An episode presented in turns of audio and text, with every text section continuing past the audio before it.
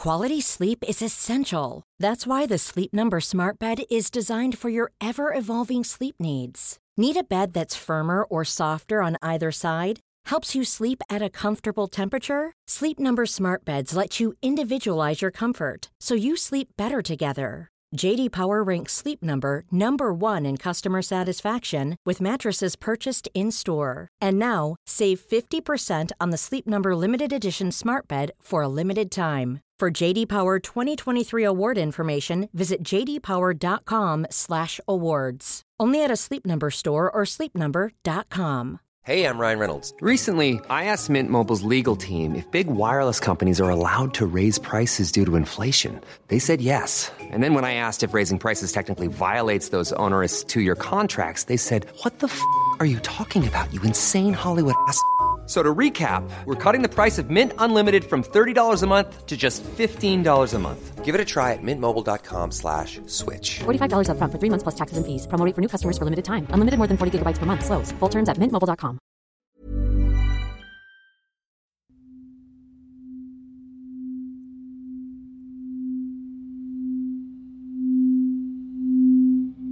I hear they've given me a name. They're calling me the Ripper.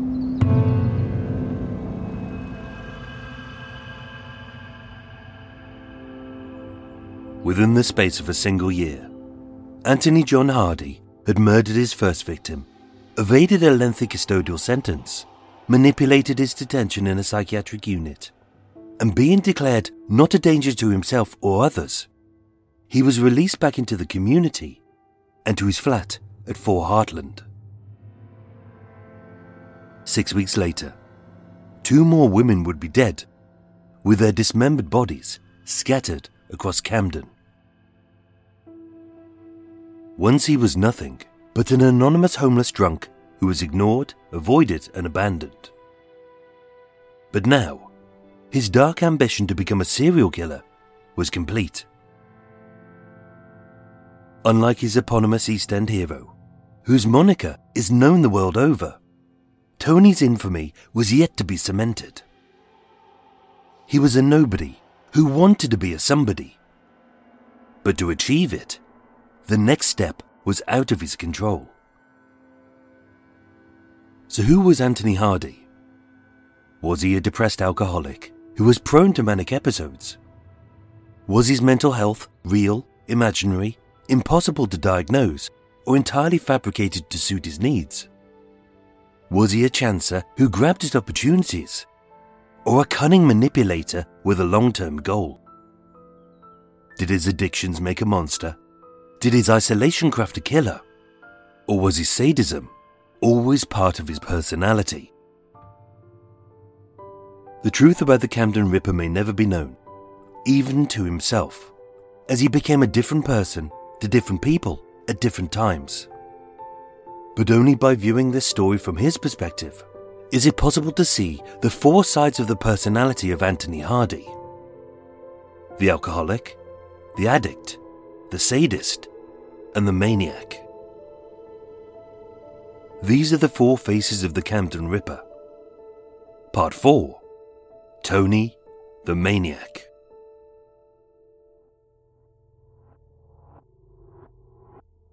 Detective Chief Inspector Ken Ball later said, It was one of the most disturbing cases I have ever been involved with. It has always been the belief of the investigating team that a man in full possession of his mental faculties committed these murders. Hardy is a dangerous, devious, and manipulative man. In the eyes of the Met Police, Anthony Hardy was a sadistic murderer, plain and simple. Following the discovery of the naked and posed body of Sally Rose White, there was enough evidence of assault, premeditation, an attempt to conceal the body, and his convenient loss of memory owing to an alcoholic blackout was without merit. But with the murder investigation usurped by the bungling of a Home Office pathologist, their case collapsed and their only suspect was released. But soon enough, the police would be proved right. Mid afternoon, on Thursday, the 2nd of January 2003. Tony was sat in an oak panelled smoking room at Great Ormond Street Hospital, a few streets from King's Cross Station. Sprawled across a stiff wooden bench, wearing his shin length coat, black NY cap, loud shirt, and amusing socks, Tony smoked a ciggy as he perused the paper.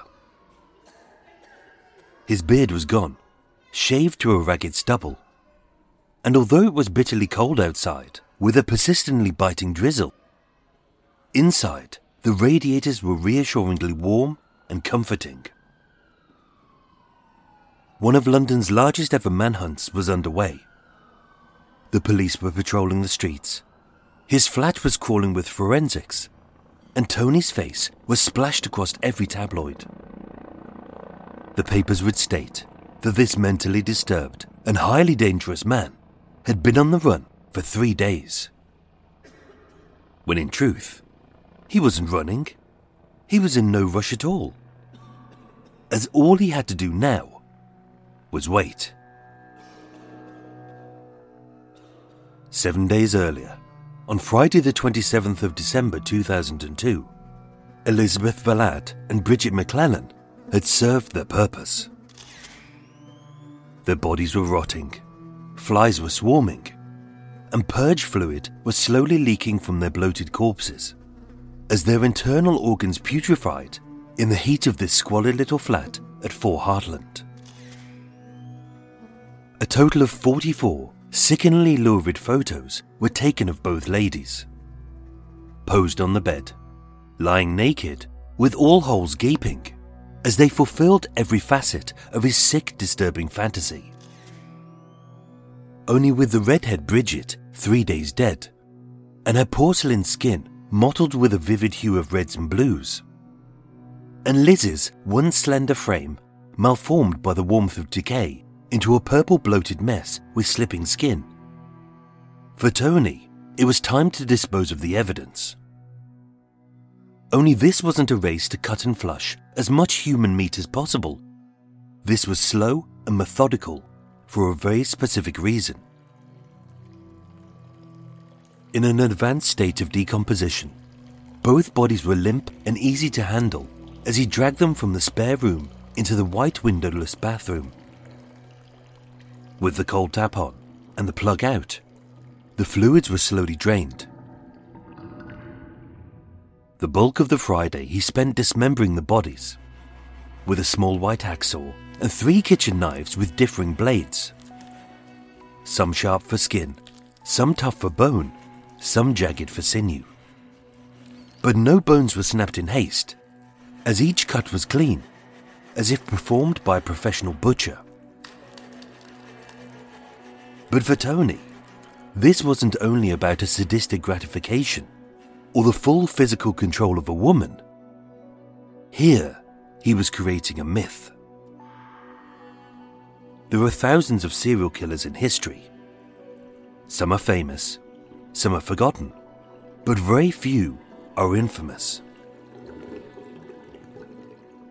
Having left 16 bits of limbs, torsos, and heads to drain in the bath, at 8.04 pm, he re entered the Sainsbury's on Camden Road to buy more bin bags.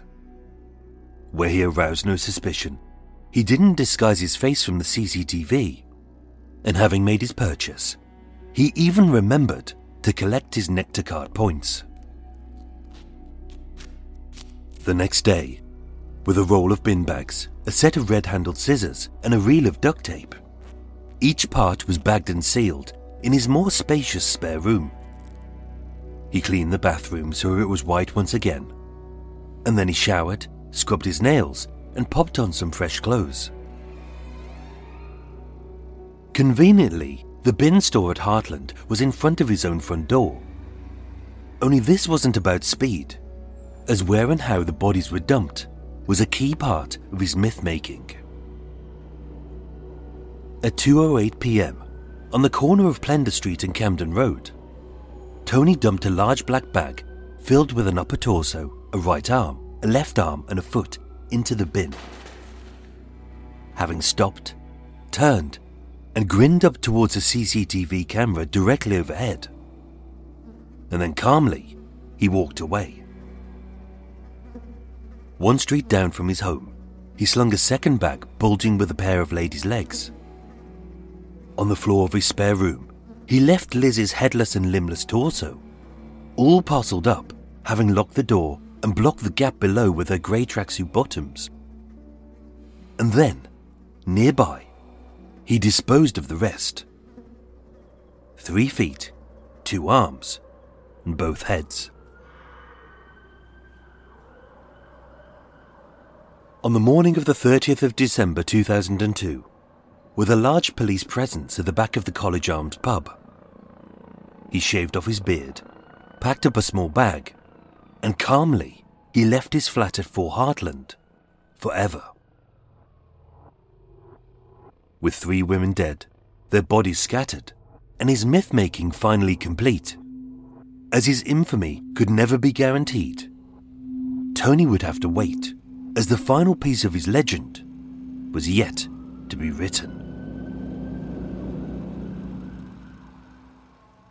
So, where did the Camden Ripper begin? Well, his homicidal sadism didn't start with Sally Rose White, Elizabeth Selina Valad, or Bridget Cathy McClellan. It actually began with his first victim, his wife.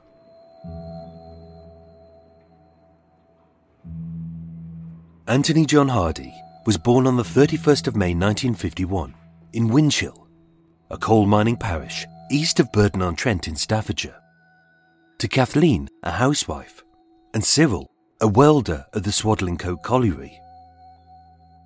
As the fourth youngest son, alongside Barry, Terry, Christine, and Brian, it's unsurprising that, like most bullies, Tony would unwittingly model himself on those he feared the most as his father was a large, stout man with a short fuse, a furious temper, and a thirst for drinking women.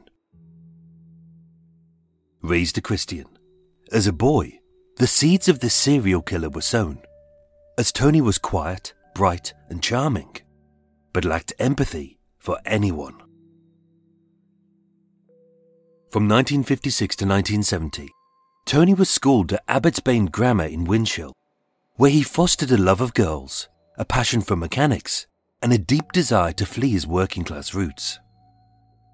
And although he could be chatty and pleasant to his fellow pupils, he despised his teachers, often dismissing their questions with a vacant look, very few words, and a need to feel superior over these authority figures. Gifted with practical hands and a methodical mind, from 1970 to 73, Tony studied engineering at Imperial College in Kensington, West London, where Tony met and fell in love with 22 year old Judith Dwight. To Judith, having fallen for a tall, well built man who was described as a perfect gentleman, in the spring of 1972, they married at Westminster Registry Office. In 1975, they moved to Bury St Edmunds in Suffolk where Tony worked as a factory engineer for British Sugar, Judith as a secretary, and their four children, Sam, Ben, Emma, and Tom, soon followed. In 1978, with Tony offered a great opportunity, the family uprooted to Hobart in Tasmania. But struggling to cope with the stresses of life, he smoked, he drank, he womanized, and the sadistic seeds of a fledgling serial killer began to spawn. Described as like a Jekyll and Hyde, for Judith, it was like living with two different husbands. As swinging wildly from high manias to low depressions, violent outbursts to utter blankness, Tony's mood was unpredictable. To curb it, he drank heavier, had many affairs, used sex workers, and yet to be diagnosed with onset diabetes. His unruly erections required harder sex to maintain his large libido. Losing his job, for the sake and safety of their marriage and children, Judith got Tony to see a doctor. But as his anger and mania grew, being misdiagnosed, he was incorrectly prescribed with antidepressants. It was then that being neither drunk, low, or elated, Tony would plan and execute his first murder.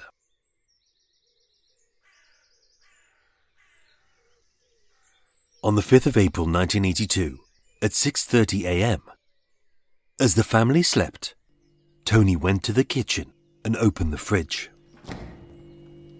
He wasn't hungry or thirsty, as all he could think about was his wife's impending death. In his eyes, he had planned it to perfection, as with no murder weapon found, he knew that he would evade justice. Having read in a true crime novel about an assassin's dagger made of ice, he adapted the idea and froze a plastic water bottle which had been used as a cooler for picnics. After the attack, the ice would defrost, and the bottle would be indistinguishable from any other piece of rubbish. As he swung the two litre bottle, almost two kilos of hardened ice smashed Judith repeatedly over the head as she slept. It shot intense pains down her body and rendered her stunned and semi conscious. Dragging her limp body to the bath, Tony thrust his wife's head under the water in an attempt to drown her. But as she fought back, she kicked, she punched, and she struggled to yank out the plug. The attack abruptly stopped when their six year old son Sam saw his dad attacking his mum and screamed.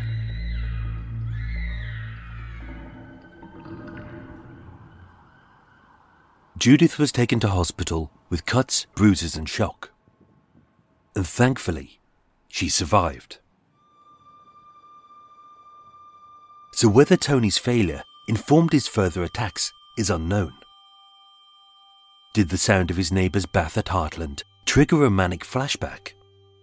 Were his last three victims simply him enacting what he wanted to happen to his wife?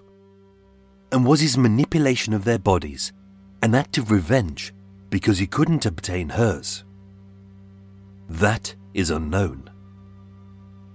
But many key elements which shaped the Camden murders would stem from this very moment. Upon his arrest, Tony stated no comment to the police's questions and only spoke to flag up his alcoholic blackouts, his depression, and his need for psychiatric help. On the 6th of April 1982, Tony was sectioned at Brisbane's Park Centre Psychiatric Unit. Like his admission to the Mornington unit, once inside, with the charges dropped, his suicidal urges had ceased, and as a model patient, he was declared not a danger to others or himself and discharged after just 10 days. But as would later happen at the Cardigan ward, he wasn't diagnosed with depression or bipolar, but suffering from a cyclothymic reaction, meaning his violent moods weren't owing to a mental illness, but were part of his personality. Two weeks later, Tony held his wife hostage in a hotel room.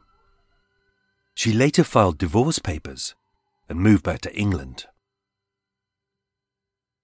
And although a decree nisi was later served, his violence towards his soon to be ex wife didn't stop there. In August 1985, as they still lived together owing to their dwindling finances, Tony tortured Judith with these petty torments. He soaked her bed with water. He broke her secretarial typewriter. He stole all of the money in her purse.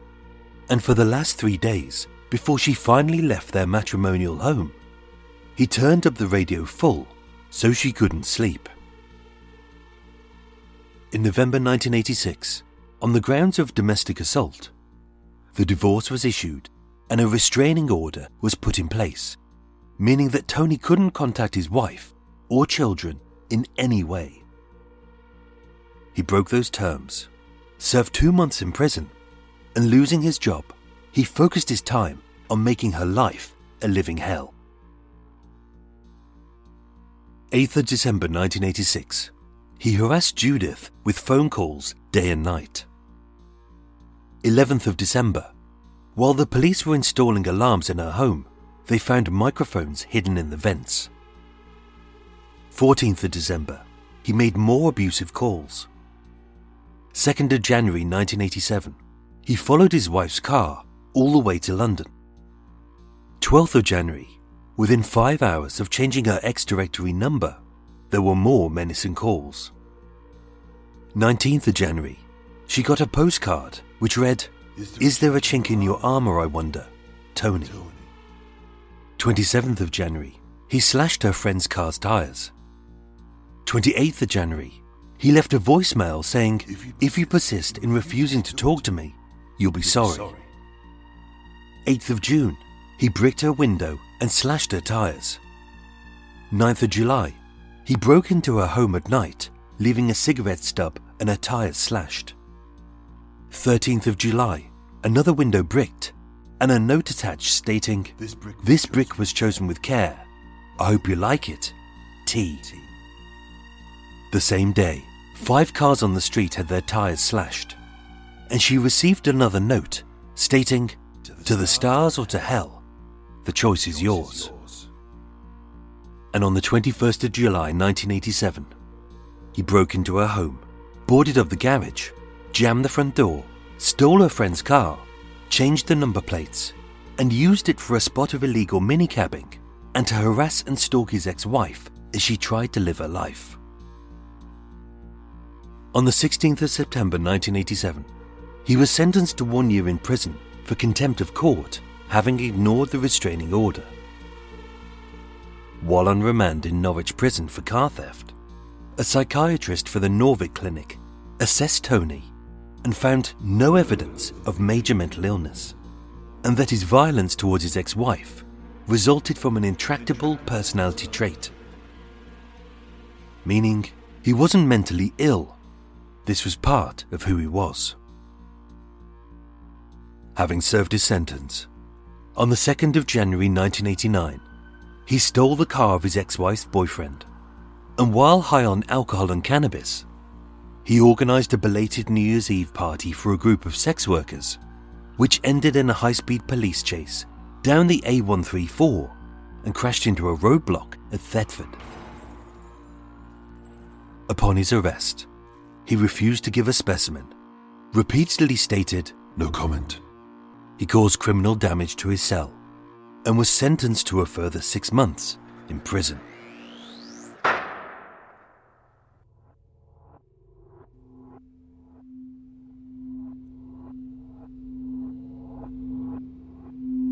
Hello. My name is Tony, and I'm an alcoholic. And this was where we began. In the summer of 1989, as Tony drove his battered Ford Sierra through the back streets of King's Cross. Within a year, he was unemployed, homeless, and diabetic. Over the next 13 years, he was arrested, evicted, and sectioned on countless occasions. And having nothing of his own, he had learned to manipulate the system to get exactly what he wanted. Whether a bed, a meal, an income, a flat, or the freedom to walk the streets, having got away with murder. With three women dead, their bodies scattered, and his myth making finally complete. As his infamy could never be guaranteed, Tony would have to wait, as the final piece of his legend was yet to be written.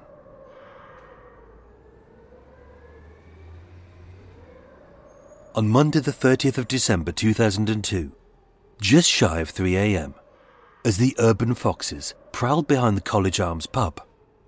Hungry and shunned, seen as vermin by an uncaring society, another nameless scavenger foraged in the council bins for food.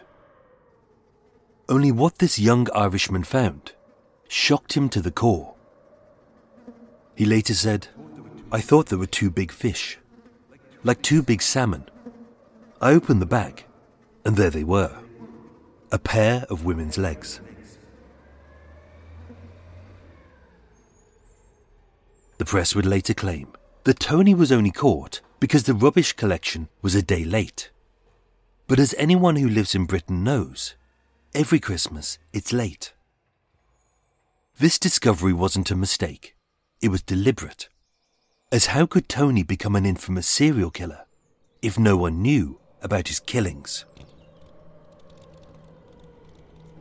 At 9am, the homeless man carried the reeking bin bag to the Hospital for Tropical Diseases on Capper Street. At 9:45 a.m., Detective Chief Inspector Ken Ball was alerted to reports of suspected human remains. At 10 a.m., the rear of the pub was sealed off. And seeing the commotion from the comfort of his own flat, Tony calmly packed a bag, grabbed his pills, shaved off his beard, and left Hartland forever. There was no rush, no panic, no fear. And knowing that his moment had almost come, he probably even stopped to watch.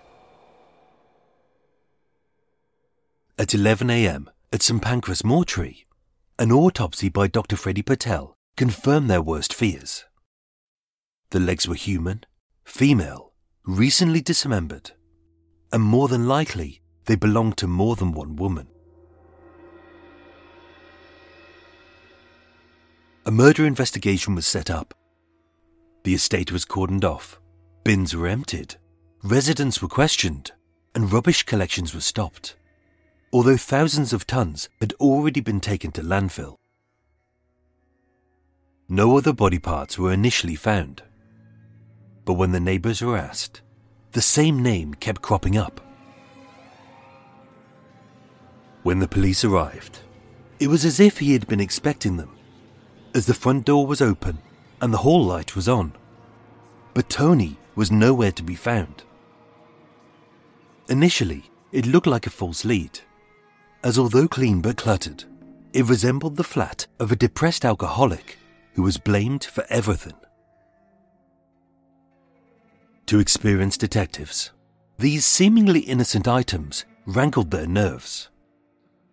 Like the rubber devil's mask, the occult symbols, the stack of sickening porn, the creepy childish daubings which hinted towards other victims, a scattering of scrawled letters written to sex workers, escorts, and S&M magazines, all alluding to his depraved cravings, and a painted glass jar immortalizing that first murder of Sally Rose White.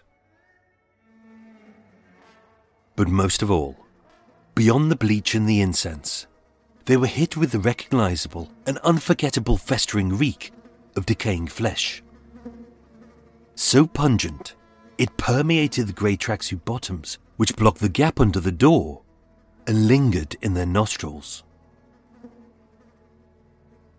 Having forced the door, the spare room was as Tony had left it a treasure trove of irrefutable evidence connecting him to the murder to the victim. On the table were spare bin bags, a roll of duct tape, some scissors, a pair of marigold gloves, and carefully positioned on the red rug, neatly wrapped and sealed, with the tools of her dissection placed on top, lay the headless and limbless torso of Elizabeth Valad. The hacksaw held jagged nicks of flesh. The knives were still bloodstained. Luminol confirmed the areas of death, dismemberment, and disposal. And the only fingerprints found were the victims and Tony's. The next day, the search expanded to the canal, landfill, and the neighbouring estate where in a green council bin on Plender Street, an upper torso, a right arm, a left arm, and a foot was found. Bridget McClellan was identified by her DNA, and Elizabeth Valad by the serial numbers of her breast implants. And although an extensive search was conducted, the hands and heads remained missing.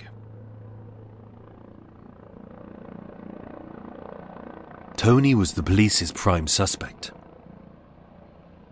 With one of London's largest manhunts set up, the newspapers were given his photo and description, and knowing his reliance on medication for his depression and diabetes, St Pancras and St Luke's hospitals were alerted, but they had already missed him. Tony was gone, having lived for a decade as an invisible vagrant on London streets. It wasn't difficult for him to vanish without trace. He slept rough, ate hot meals in charity run kitchens, and having shaved off his beard, less to evade the police and more to avoid a public lynching, his days were spent reading the trashy tabloids, who slathered over the grisly details of his murders, dubbing him with a series of lurid, salacious nicknames, whether as the King's Cross Killer, the Camden Slasher, or the Bin Bag Maniac. Tony knew that his moment of infamy was soon. Very soon. But until then, he would wait. In the mid afternoon of Thursday, the 2nd of January 2003, Mike Burrows, an off duty policeman, was sitting with his son in the wood panelled smoking room at Great Ormond Street Hospital when he spotted a large, stout man in a shin length coat a black NY cap, a loud shirt, and a set of amusing socks, smoking a cigarette and reading the newspaper. To his son, Mike whispered, You see him? Doesn't that look like the bin bag man? And that was it. Security was alerted. The police arrived. And upon his arrest, although many articles falsely claimed that he fought his way out, with one constable losing an eye and another stabbed. In truth, he was calm and polite. The wait was over.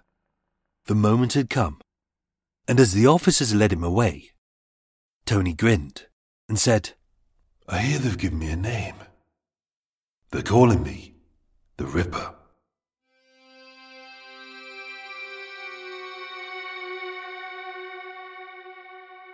taken to Colindale Police Station and questioned by DS Alan Bostock and DCI Ken Ball. Their evidence against him was irrefutable, but their focus was more humane.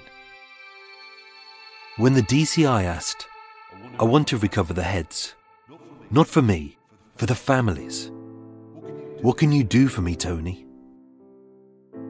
Being a sadist, with a hatred of authority and a need to furnish his myth, as he did with every question.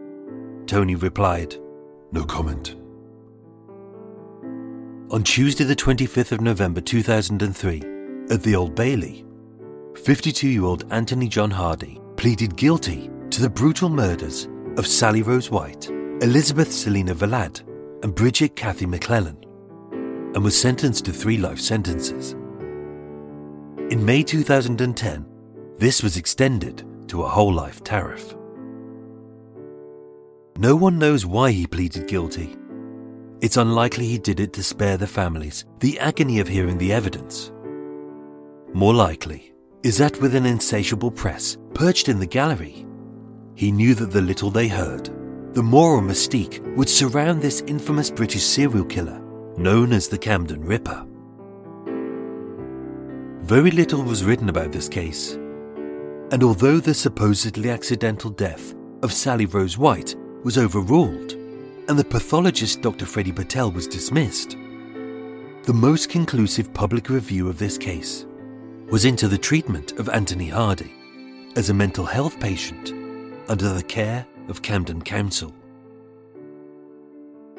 Held at Broadmoor Psychiatric Prison and later transferred to HMP Frankland, he sought a biographer to write his story.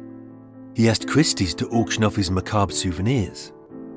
And he even requested that his clothes should be sent to Madame Tussauds so his effigy could stand in the Chamber of Horrors next to Dr. Crippen and Reg Christie.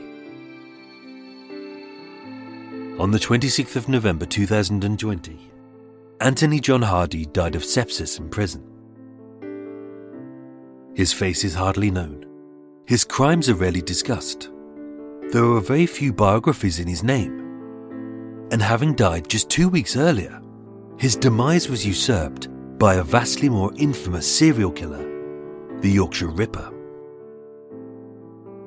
So, as much as he craved infamy, dead or alive, the Camden Ripper has almost been forgotten.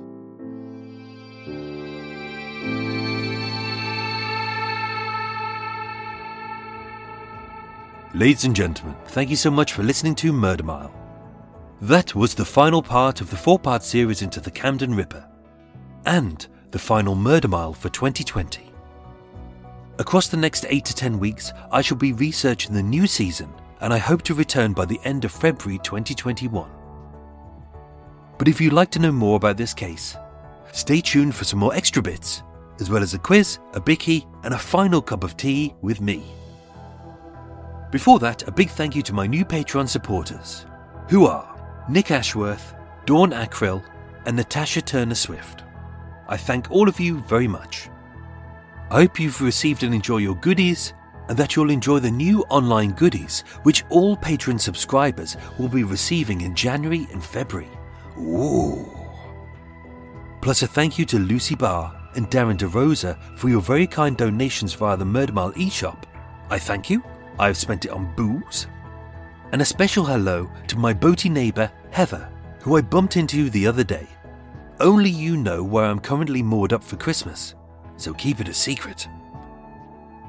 Murder Mile was researched, written, and performed by myself, with the main musical themes written and performed by Erik Stein and John Bux of Cult with No Name. Thank you for listening, and sleep well.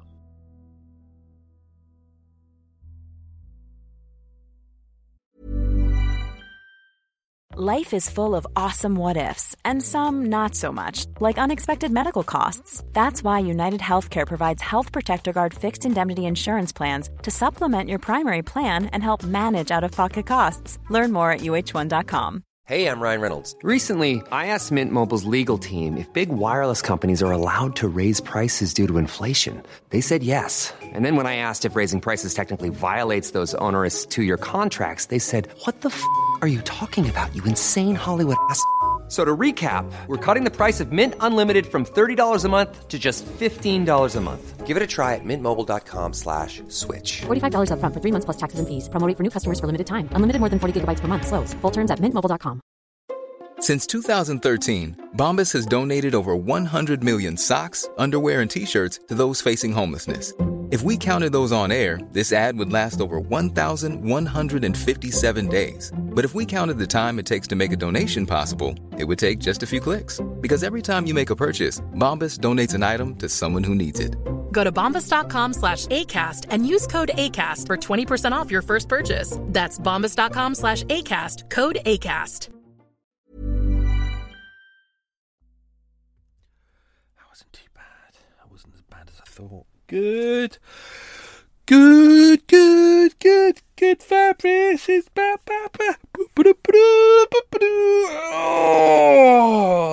stretch. Oh, there we go.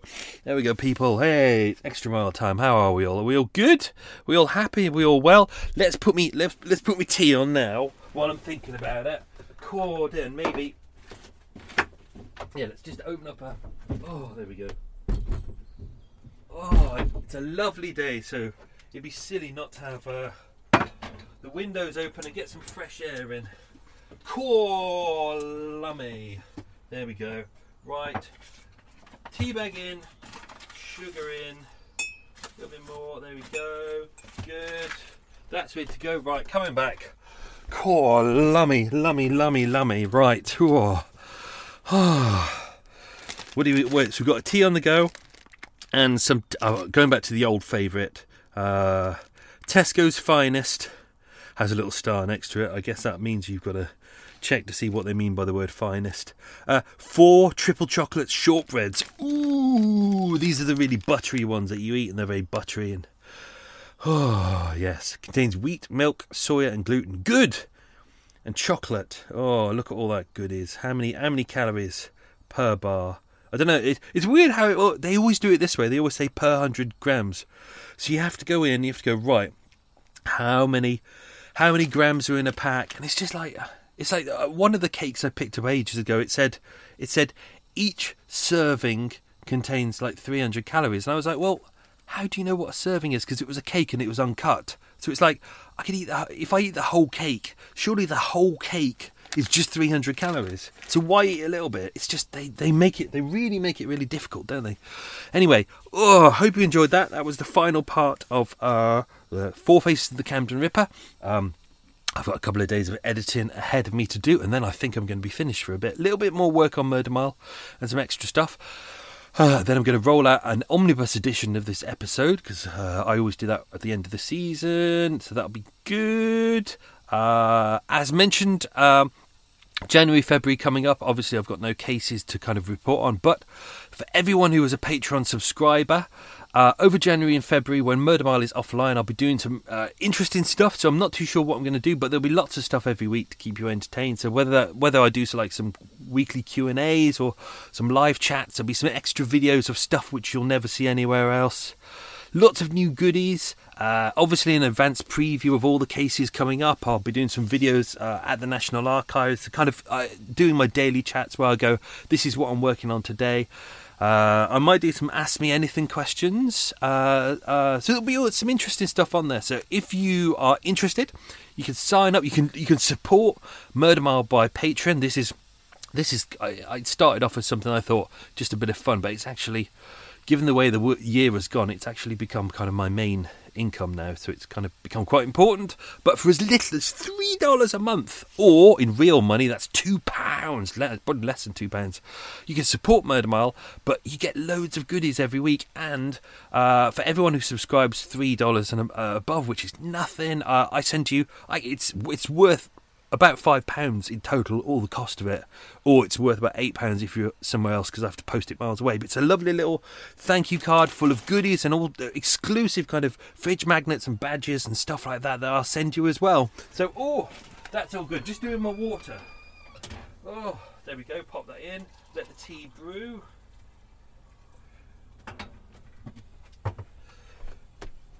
And they have uh, the Patreon have just set up a new thing which a lot of people are taking advantage of, which is uh, instead of uh, subscribing every month, or you know, you, you pay you three dollars a month. If you subscribe for the year, you say I think you save save for like sixteen percent or something.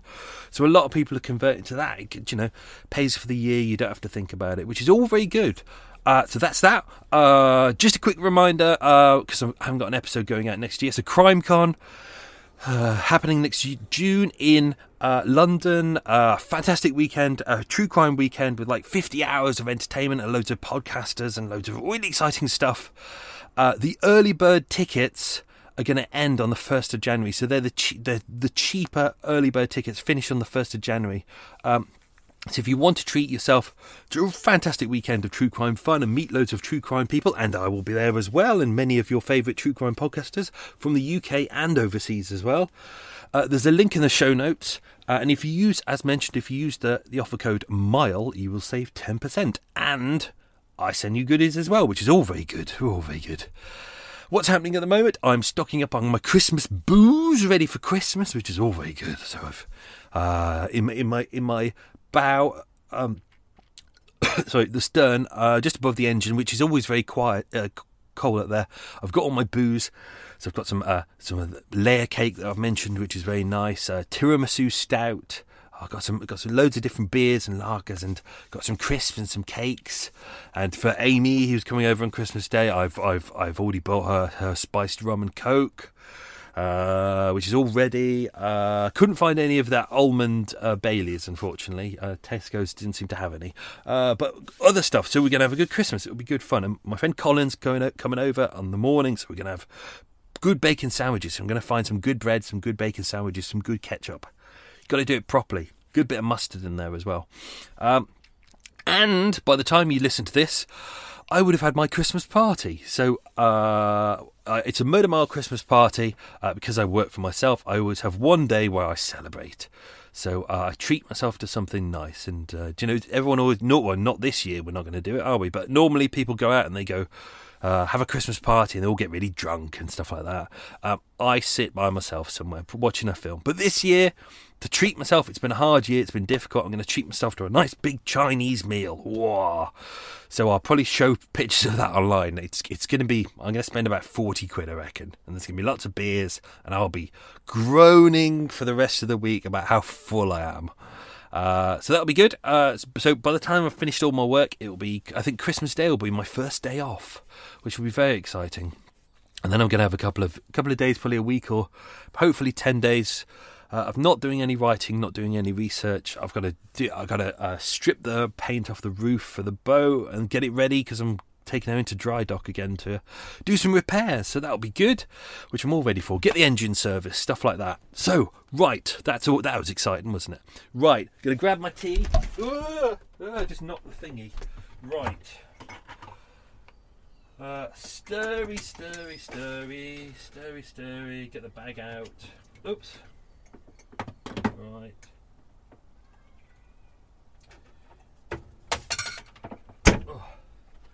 Ooh, it's a lovely day outside. It's one of those days where you think to yourself, I really don't want to be indoors editing, but I need to power through this. Really clear day. It's one of those crisp winter days where it's bright and shiny and you just go, oh, that's nice. I like to be outside. Unfortunately, it's ruined by the sound of children. Children. Horrible sound. Ugh. Right. Okay, let's do some questions. Uh, oh, question number one. What country did Tony and his family move to in the late 1970s? Question number two. What company was Tony uh, a factory engineer for after university? Uh, question number three. Tony's first prison sentence was for what? Question number four. The Park Centre Psychiatric Unit was in which city?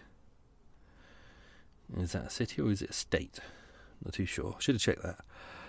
Uh, question five. Tony was raised where? East of Burton on Trent.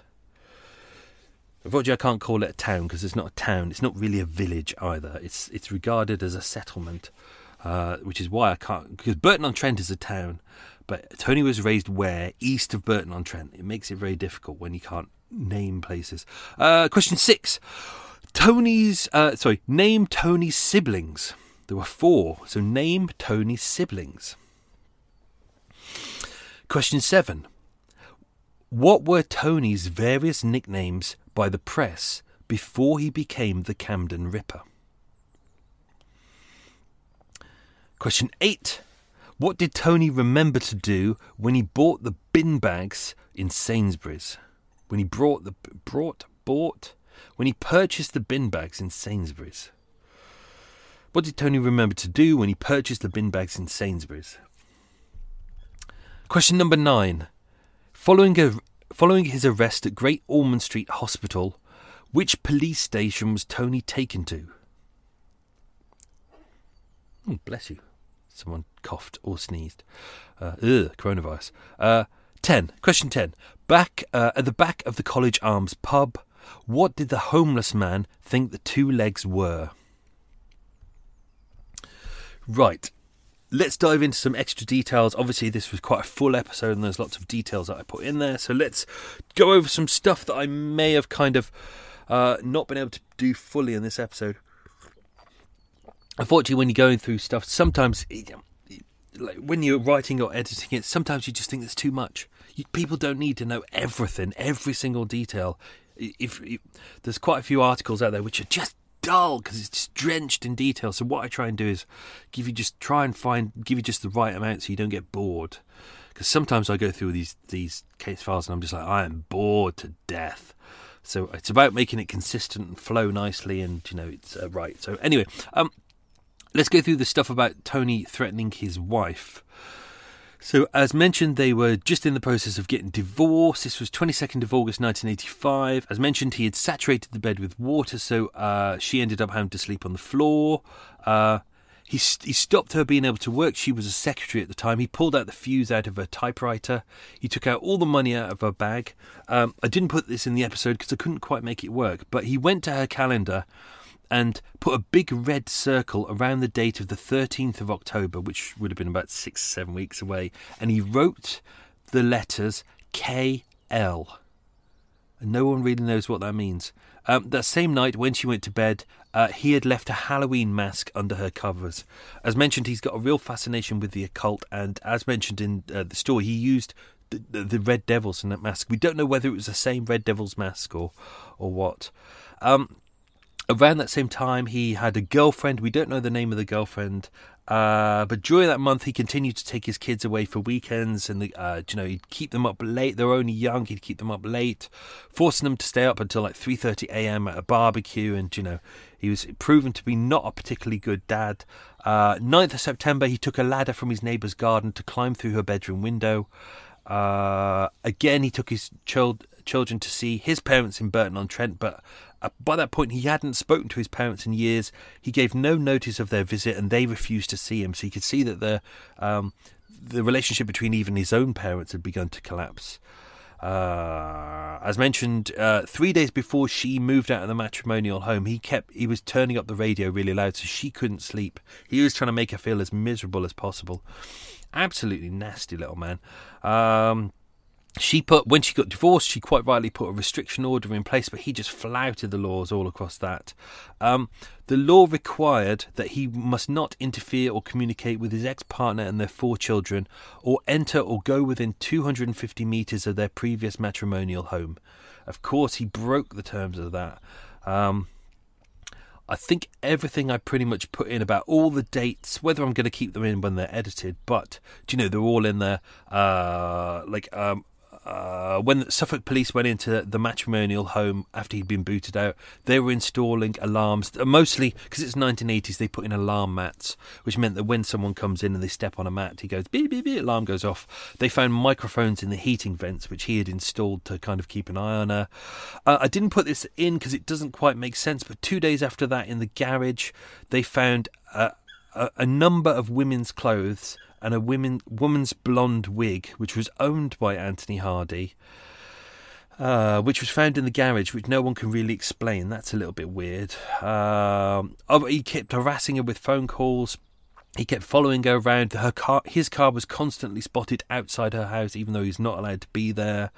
Um, he was following her boyfriend at the time, her neighbours. Um, even when, she, as mentioned, even when she changed her number and made it X directory, within five hours he'd found out what the number was and he was harassing her again. Uh, let's have a look through this. I'm just gonna see if there's bits. It's it's weird. It's like you see, you see the kind of uh, things that happen. You see that he's constantly slashing tires as well, and he did the same to his upstairs neighbour to do with the leaky tap. So so, as mentioned in this episode, I, am wondering whether there, uh, there is some kind of trauma for him going on there the fact that he couldn't murder his wife. Uh, so slashing the tires is kind of his way to get back at her, and because I, that's why I kind of made that connection with the, uh,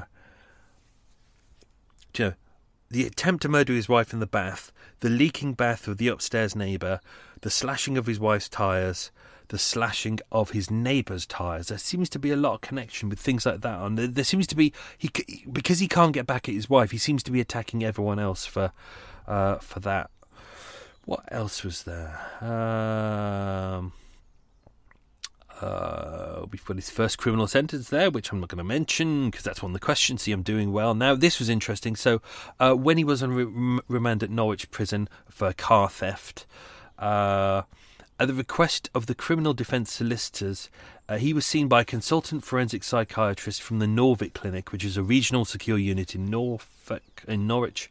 Uh, the doctor's assessment on interviewing Anthony Hardy was that he could find no evidence of major mental illness. This is mentioned in the episode. Uh, in his opinion, Mr. Hardy's offending and his continuing violent and threatening behaviour towards his ex-wife resulted from uh, a a personality trait which was firmly based and was like um, and was likely to be intractable. So again, this is the same diagnosis as uh, back uh, when he was arrested for the murder of his wife is that they, they said, do you know, it comes across as a mental illness, but it's not a mental illness. This is his personality. It's a, it's a all these mood swings. I think they said the psych, cyclothymic uh, reaction, which they said, you know, this is this is not his mental illness taking over. This is this is who he is. This is what he is as a person. And even actually, his, his wife, gave an, an, interview years later, and her exact words were, "He's bad, not mad." And I think that perfectly sums it up. He's bad, not mad. That's exactly who he was. Although he was able to play the mental health card. He was able to come across as a victim. He used his homelessness, his alcoholism. You know, maybe they informed on that as well, but who knows? Um, uh, as mentioned, 2nd of January 1989. This was interesting. He stole uh, his ex ex wife boyfriend's car. Uh, he claimed that he wanted to test drive the car, uh, and he was that he was planning to buy it. He copied the keys. He later stole it, and he started using that car for illegal minicabbing. As mentioned, he changed the license plates as well. Um, for some reason, he decided uh, he'd fallen in the company of a lot of kind of prostitutes and heroin users at the time. Uh, unknown whether he was using heroin at the time. Uh, we know that he used cannabis and alcohol, and he, as mentioned, he decided to hold a belated New Year's Eve party for them, and that's where it all went a bit weird. He got absolutely uh, mashed off his face, uh, threw a large stone through her window of her house. Um, and then he went on a bit of a, a, a police, a high-speed police chase. The, the police set up a roadblock in Thetford, which is just north of Bury St Edmunds, on the A134. Um, they chased him down a dual carriageway at great speed. He eventually lost control of the car and crashed. Uh, he was said to be in a drunken state on arrest and refused to provide any details or specimens. Uh, and as always, he mentioned no comment, uh, which he seems to do a lot. Again, I didn't put this in, but again, after this sentence, he was reassessed by the Norvic Clinic, by the, the clinical psychiatrist, and again they came up with the same thing that most said most violence has been associated with mania and alcohol intoxication. The most recent episode was associated with alcohol, but uh, the use. Uh, but only equivocal mood systems. Again, they diagnosed him not with a mental health problem, but a personality disorder exacerbated by alcohol. So it's weird, as you can see, if you go through all the episodes, you can see that it's kind of hard for everyone to pin down who Anthony Hardy was and even what his mental health problems were, because he, you know, with mental health, it's not it's not like it's not like if you've got uh, a blood disorder or something, they can't just take your blood and go, oh yeah, you've got sepsis or something like that. With mental health, big chunk of it is kind of visually what you're watching of this person, what you can hear, but also it's what they say to you. And if if someone you know is kind of open with it and they're like, I feel this way, and you can see it, you know, you can get a good sense of it. But with Anthony Hardy as a manipulator, he know who to who what to say who to what person. So hence, some people would say he's an alcoholic, he's a pure alcoholic, and that's it. Some people said he was bipolar. Some people said he was bipolar exacerbated by alcohol. Others said this is entirely just a personality trait. Others said personality trait exacerbated by alcohol. Hence, he comes across as charming to some people. Hence, he comes across as evil to others. So it's that's why it's really hard to pin him down. Uh, obviously, uh, after he left prison, he had no more contact with his wife, as far as we know. There didn't seem to be any contact. Uh, he worked uh, as an uh, illegal minicab driver in London. Uh, for a bit, he was living in cheap flats, but struggling to pay his rent. Uh, obviously, being a minicab driver in King's Cross, he got to know a lot of the sex workers. Uh, he really struggled to get engineering jobs because he didn't have a per- permanent address. He got depressed, started drinking a lot, high use of cannabis. Uh, pornography, there was no real relationships with anyone except for uh, Maureen Reeves, who was his friend, and a lady who we only know as Miss Q, who we met in the, in the psych ward, and that's it really. Um, let's see what else we have. Um, I didn't put this in the episode because it kind of throws the, the, story off a bit. But Tuesday, the thirty first of December, two thousand and two, at twelve twelve p.m. This at this point, he's been on the run for at least a day and a half. Um, so he had two rolls of films developed. This is don't forget, two thousand and two. So digital cameras weren't weren't massive then. We were still in the old uh, celluloid days. Uh, so he had forty four photos in total uh, showing Bridget and Liz on the bed wearing the masks. Now, um, because their masks, because they were wearing masks, probably badly shot, badly lit. Um, it's legal for you to go in, uh, pictures of naked people, as long as it's not hardcore porn, as long as it's not too graphic, as long as you can say, yep, these are two consenting adults, it's not really a problem uh, to get them developed. Now, he went into his local shop, and the, the local guy was like, What's on the photos? And he was like, a little bit of porn. And he's like, I can't touch it. But uh, apparently, he was able, Anthony Hardy was able to find uh, another laboratory who were able to do it. It was said it was in Soho, but I can't verify that. Um, uh, so he did get them developed. Uh, interestingly, a friend of his who was called Frank, uh, he took the negatives and he posted them to Frank. We don't know who Frank is. And the note said, Frank, please keep these negatives for me at all costs. Uh, he said the envelope contained 44 photos, which he took a, fo- a look at. Um, uh, Frank can't have been a good friend because he actually sent them to the police. This was just before the murder, but obviously there's nothing really illegal about this. The police got them. They're pornographic. The ladies are wearing a mask. You can't prove that they're dead. They probably don't look dead. Do you know, they could be just two consenting adults. So they received them, but there was nothing they could really do with it. Uh, 1st of January 2003 at uh, 5:56 p.m. Uh, Tony arrived at the University College Hospital, uh, which is not too far away. It's on Gower Street, back of Fitzrovia. Uh, and on the CCTV there, that's when they first saw that he'd changed his appearance. He'd shaved off his beard, still got the same clothes on, same baseball hat, orange bag, but they clearly saw that his beard was gone. It was down to a stubble. So they, the, uh, the police alerted the press and said, "This is his new photo." And that CCTV picture, if you're on Patreon, you'll I, I've put all the CCTV images on there. There's a lot of information on there. If you've if you're a C, a Patreon subscriber, whew, we've had a lot of photos, haven't we? There's been a lot of goodies this week, a lot of extra videos as well. So uh, so I hope you've enjoyed that. Uh, but yeah, um, a, a lot of people still say that he he kind of changed his appearance so he. Uh, uh, so the police couldn't find him. But if if you think about it, he did want to get caught. He just didn't want to get caught yet. He wanted to be at the right moment. So he was waiting until the newspaper said he is the Ripper. That's what he wanted. Wanted something interesting. Uh, and also with his paper, picture in the papers, he wanted to make sure he wasn't lynched. Because you know what the public can be like when they get a bee in their bonnet. Uh, so Tony was arrested. He was taken to mm, police station. Uh, questioned by Detective Sergeant Alan Bostock and Detective Chief Inspector Ken Ball. Uh, as mentioned, the police were there. They got all the evidence. They were there going, "We know this, we know that," da da da. And uh, Andy Hardy was going, "No comment to everything," which, as mentioned before, that's his legal right. He's allowed to. Uh, but um, uh, da, da, da. Ken said to him, "Look, uh, I want to recover the heads because they hadn't. That's the thing they hadn't found. They was they'd got torsos. They got uh, they got arms. they've got uh, the some of the legs, but they hadn't got the heads. And I think that that was really really important, especially for the families as well. You want to make sure that if you're burying a loved one, you want to make sure that you've got the whole body in there. Uh, and Ken said, "I want to I want to recover the the heads, not for me, for the families." Mister Hardy, what can you do for me? And Anthony Hardy, being utter shit that he was, there's two different counts of this. One, he says no, no reply or no comment, and the other is, "I'm sorry, Alan, I can't remember as I was drunk." Uh, that's him replying to uh, uh, Detective Sergeant Alan Bostock. I think there was two times that they did it, which is why there's two different versions. Uh, what else? Uh, as mentioned, I mean, this is clear from the start. I put this in as well that uh, DCI Ken Ken Uh, the, the detective chief inspector uh, said it was one of the most disturbing cases I have ever been involved with. Uh, it has always been the belief of, of the investigating team that a man in full possession of his faculties committed these murders.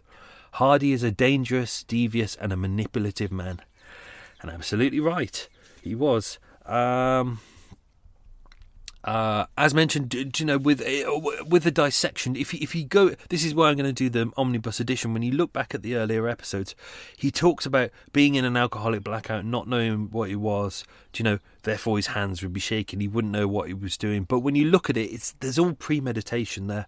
And when they looked at how the bodies were dissected, um, even the DCI said Hardy dismembered his last two victims with considerable skill. Uh, whether this was part of his gratification or simply an attempt to hide his crimes, we will never know. But they said he, if you look at the instruments, they're not particularly good, but he does it very carefully. This is not a man in an alcoholic blackout. This is not a man who's manic. This is a man who's very calm. He takes his time. He he pops on his clothes. He goes to the supermarket. He goes to get some more bin bags. Do you know? He remembers to use his he uses I can't say that because that's one of the questions, but we'll get to that. But you know, everything is clear and precise. Same with the.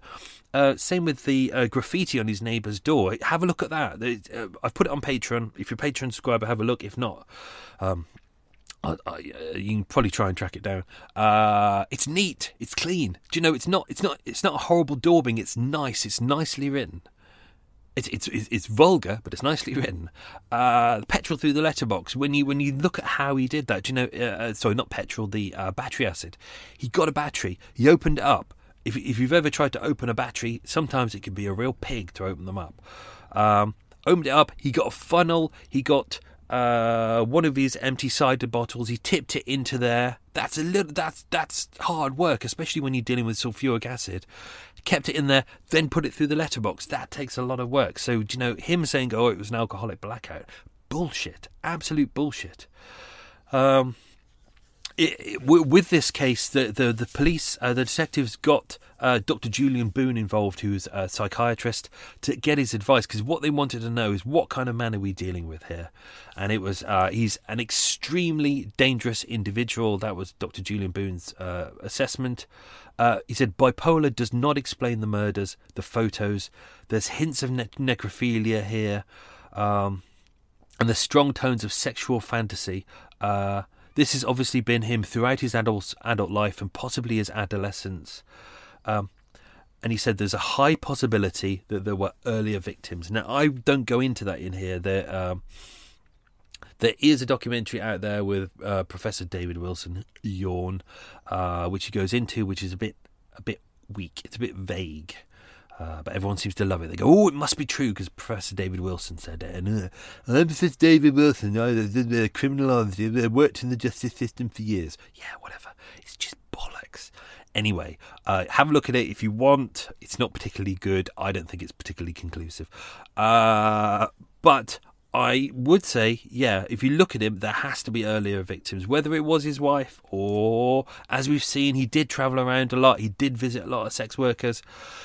There's lots of uh, uh, rapes that occurred and, uh, and assaults. So I absolutely agree. I think it's highly likely uh, that he, that there's more than more, possibly more murders, or po- possibly more attempted murders. I would say because there seem to be uh, a need for him to become a serial killer by this point. There seems to be an escalation and a desperation. Uh, what else have we got? Uh, we got the trial. This was interesting. When he went to trial, uh, on day one he changed his plea. He he was not guiltying it all the way through, and then on the day he just went guilty.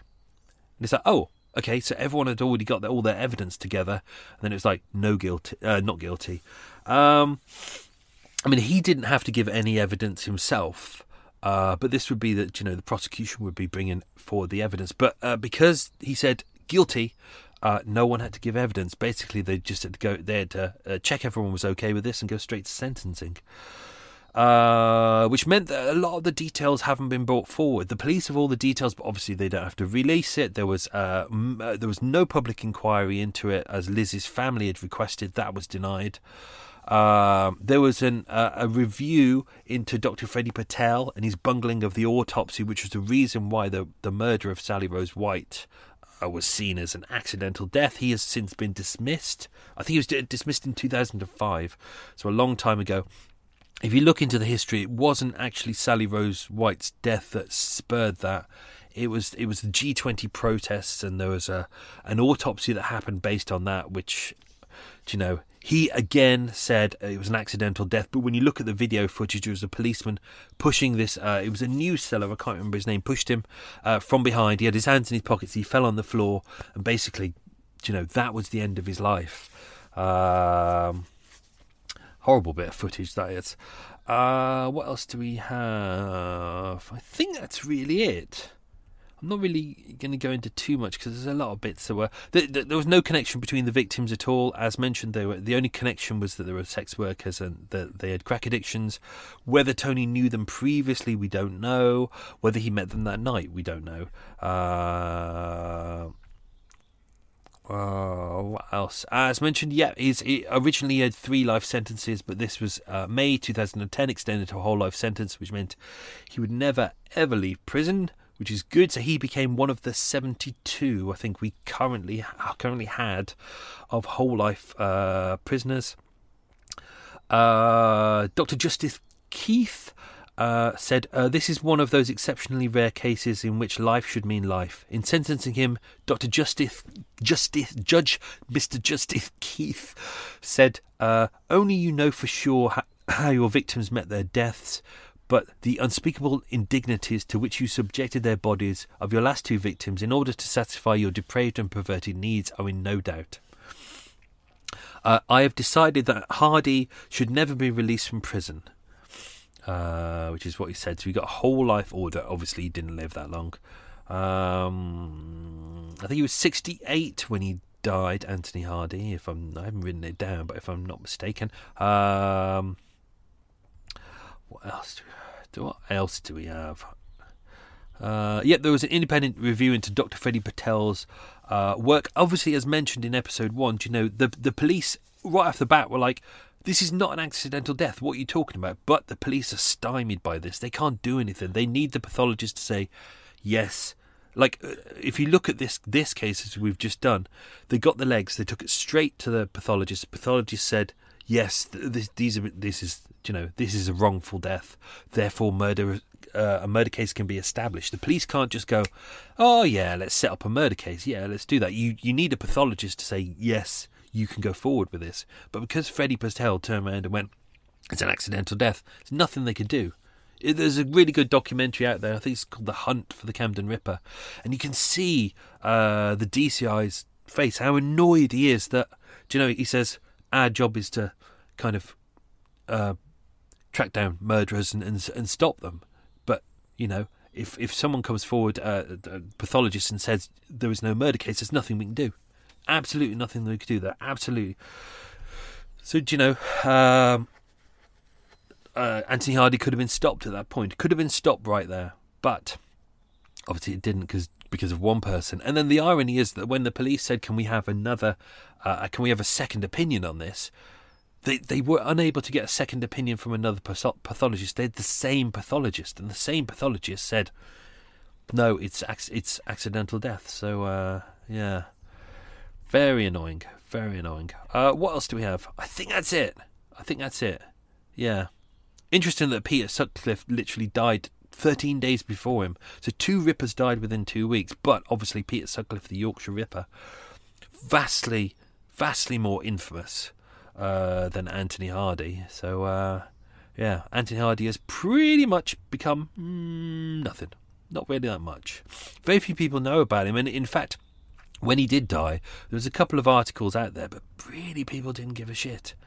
It's like the the, the steam had gone out out of everything, and the air had gone out of everything because they'd already gone. Oh, do you know Yorkshire Ripper's dead? Everyone had gone, oh, good riddance. Uh, but when it came to Anthony Hardy, they were like, who? Oh, anyway. Right, okay. Uh, let's do the answer to the questions. Get ready. Whew. Question number one slurp of tea. Oh, yeah, it's going a bit cold. Question number one Which country did Tony and his family move to in the late 1970s? It was Tasmania.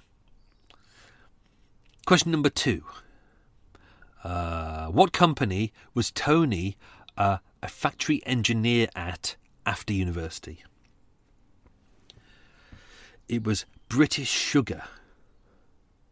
There is a factory still in Bury St Edmunds, which is why they moved to Bury St Edmunds. Uh, question number three Tony's first prison sentence was for what? It was for contempt of court because he violated the restraining order. Question number four. The Park Centre Psychiatric Unit was in which city? That was Brisbane. Question number five. Tony was raised where east of Burton on Trent. It was in a, a little uh, village, inverting commas, called Winshill. Question number six. Name Tony's siblings. They were Barry, Terry, Christine, and Brian. Uh, question seven. What were Tony's various nicknames by the press before he became the Camden Ripper? I mean, to be honest, there were loads. People were trying trying any kind of name, but they were the King's Cross Killer, the Camden Slasher, and the Bin Bag Maniac. Yes, tabloid papers, don't you just love them? Question eight. What did Tony remember to do when he purchased the bin bags in Sainsbury's? He collected his nectar card points. Nectar card points are just kind of if you don't I don't know whether everyone has them, but they're just kind of like a point system, and every time you you make a purchase, you get some points, and then you can buy things with it. Uh, question nine: Following his arrest at Great Ormond Street Hospital, which police station was Tony taken to? That was Colindale Police Station. Uh, which is up in Hendon, on uh, up in Edgware. Uh, it's part of the police training college. Oh, and question ten: uh, At the back of the College Arms pub, what did the homeless man think the two legs were? He said they were like two big fishes, like two big salmon. That was his exact words, and that's exactly how he sounded as well, because that impression was amazing. Right, that's me done. Hope you all enjoyed that. That was good fun. That's the final episode of Murder Mile for the year. We got the omnis, omni, om, I was going to say omnipotent version, the omnibus edition coming out. I might put it out today. I might put it out tomorrow. And there's a secret, ooh, a secret special episode coming out tomorrow on Christmas Day. It's just a just a, a Christmas blessing to you all. So that's it. That's Murder Mile for the year. God, I can't wait to have a, a rest and sleep in. That's going to be so good. Anyway, that's me done. Uh, have yourself a good week. Have yourself a good Christmas and a new and a good new year. And I hope next year is good. And don't forget, even if next year's not good, this year has been shit. So in comparison, next year, ah, great. Do you know, even if even if next year's shit, it'd still be better than this year because yes, this year has been utter shit. So there we go. Have yourself a good week. Be good. Have lots of fun. Get pissed, yeah, and eat lots of cake. Uh, lots of love. Speak to you all soon. Bye bye. Hey, it's Danny Pellegrino from Everything Iconic. Ready to upgrade your style game without blowing your budget? Check out Quince. They've got all the good stuff shirts and polos, activewear, and fine leather goods, all at 50 to 80% less than other high end brands. And the best part? They're all about safe, ethical, and responsible manufacturing.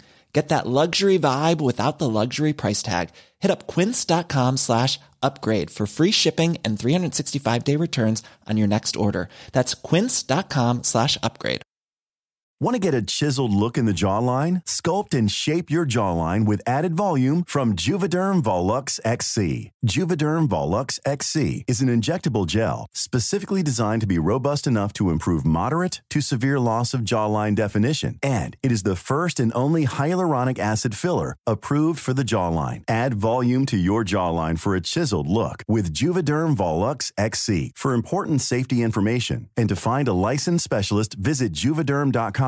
That's J U V E D E R M.com. Not for people with severe allergic reactions, allergies to lidocaine, or the proteins used in Juvederm. Common side effects include injection site redness, swelling, pain, tenderness, firmness, lumps, bumps, bruising, discoloration, or itching. There's a risk of unintentional injection into a blood vessel, which can cause vision abnormalities, blindness, stroke, temporary scabs, or scarring. Talk to a licensed specialist to find out if it's right for you. Visit juvederm.com. That's J U V E D E R M.com. Even when we're on a budget, we still deserve nice things. Quince is a place to scoop up stunning high end goods for 50 to 80% less than similar brands. They have buttery soft cashmere sweaters starting at $50, luxurious Italian leather bags, and so much more. Plus, Quince only works with factories that use safe, ethical, and responsible manufacturing. Get the high-end goods you'll love without the high price tag with Quince. Go to quince.com/style for free shipping and 365-day returns.